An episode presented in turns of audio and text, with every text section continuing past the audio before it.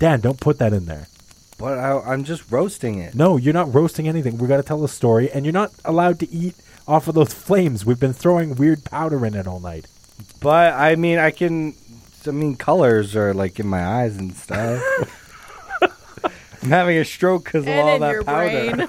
brain. Stop eating that, Andrew. Yes, Do you have a story? I do. I do. Uh. I'm hoping. I'm hoping it will get me into the into the club. The Midnight Oh, Club, we're That not one. a club. the yeah. Midnight Group. This is the Midnight Society. We ain't a club. Oh, into the society. Sorry, We're mis- we're a society. my mistake. I've only ever judged here. you're you're already edging your way out. oh, that's not good. First impressions are important, chump. All right, here we go. All right. Well, uh, of course, I'll I'll start this off with I uh, did not write this because I have no talent in that department, but I did find it on scaryforkids.com. Oh, that's where I got mine. That means you're not getting in. Oh man, it's a real bad start. Submitted for the approval of the Midnight Society. I call this story The Tale of the Earwig. Yeah, you're out. I'm sorry, you're out. You're already You're out. out. I'm so excited. Did I tell the story first? Yeah, all right. Can we vote after? Okay.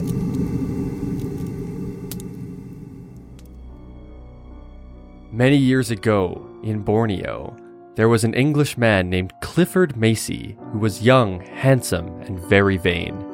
He fancied himself as God's gift to women, and uh, oh, wait a minute. Did we read this one last year? This story, this story about me. This sounds like the one with all the heads. Yeah, is this the one with all the heads in the basement or something? Oh shit!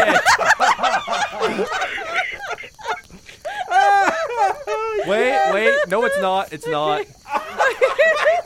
Okay, no, it's not. 'Cause It's not the same you'd one. be It's a out. different one. It's, Otherwise, you'd oh, be out. Shit, that's I was just like, this sounds really I familiar. know. thinking the same thing. I know. Okay. okay, we're good. Should have All right. pre-read Start this. over. Hey, please, all right, let's go. Oh.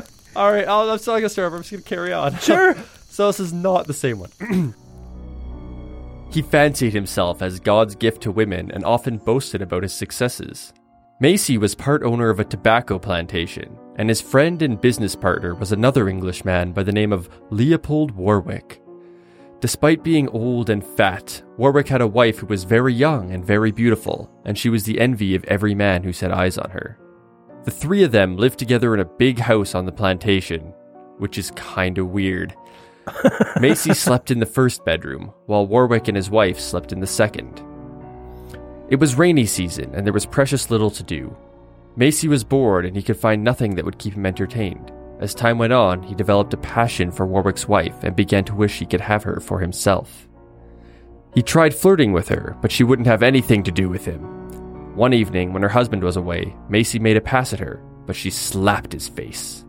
However, Macy was the kind of man who didn't take no for an answer.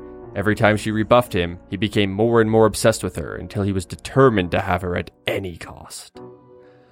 Although his heart was burning with a white hot passion, Macy had a devilish and cunning mind. He soon came up with a way to get Warwick out of the. what? Uh, literally, that sentence just ends there. Oh, Pi- let's just. I'm going to assume it's picture. Probably. Okay. does not bode. Not well. there, though. Does not bode well. In Borneo, there is a type of earwig that lives on waxy secretions. It has a special liking for the human ear.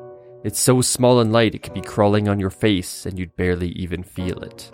That's most bugs, I think, isn't it? If it? it gets into a man's ear, it creeps down the canal, unable to turn around, feeding as it goes and causing weeks of hellish torment until. Well, I'm sure you can use your imagination. No. Tell me. It's what a story. happens? Macy paid two native men a large sum of. That's racist. Macy paid two native men a large sum of money and instructed them to creep into Warwick's bedroom in the middle of the night and place an earwig on his pillow. He went to sleep that night with a smile on his face and dreamed about the horrible fate that was about to befall his friend. The next morning, when Macy came down to breakfast, Warwick seemed bright and cheerful. He watched the old man closely, looking for any signs of discomfort. Just then, Macy felt a strange tickling sensation in his own ear. When he poked his finger into his ear, he discovered he was bleeding. Jumping up from the table with a look of horror on his face, he shrieked, That damn thing is in my ear! It appeared that the men he paid had made a terrible mistake, and during the night they had gone into the wrong room and placed the earwig in the wrong man's ear. That was the beginning of weeks of unimaginable pain and agony. So unimaginable, we can't describe it in this story. Hey, this is scary for kids. Mine wasn't. Unimaginable. Imagine it now. Mine had literal rape. like, what the fuck? There was nothing the doctor could do for him. He lay in his room, tied to the bed with his wrists lashed to the headboard to prevent him tearing his ears off. Day and night he writhed and screamed as the earwig crept and crawled and twisted through his head, slowly driving him insane. Occasionally, when the earwig was resting, Macy would get a break from his torment, but when it woke up, he would scream and scream and scream. The pain was so unbearable that being flayed alive, burned at the stake, put on the rack, or even hanged by the neck would have been an act of mercy. Every time the doctor came to see him, Macy begged him to put him out of his misery. Then something very unexpected happened. Miraculously, the earwig crawled out of his other ear. Macy had come close to the brink of death, but he had survived the torment. When he was well enough to talk, the doctor came to see him. I suppose they're going to call the police and have me arrested now, said Macy. No, said the doctor. They're not calling the police. Why not? Macy demanded. I suppose they're trying to avoid a scandal? No, they're taking pity on you. They know about your condition.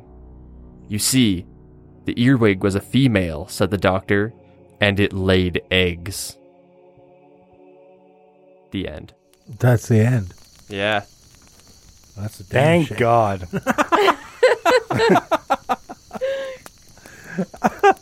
I mean, all right. Uh, let's go around the table. Dan? I mean, the not table. It's a fire.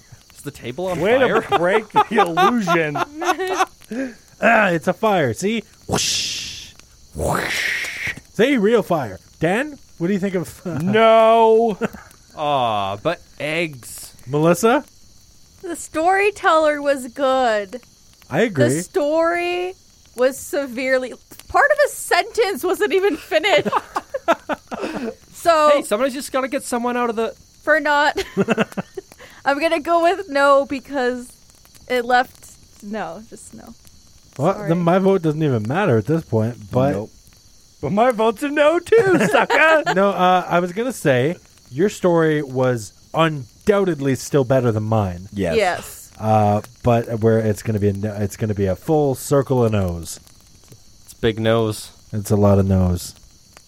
Yeah. Big Sorry. ol' schnoz. Sorry, buddy. Do you want to go Sorry. like throw our own Halloween party while everybody else? Yeah, we don't need Oh, this. man, we that don't means need I'm this stuck with midnight M- society. I'm We'll stuck start with our own Melissa. society. Sure. What do you want to call it? The 10 p.m. Society.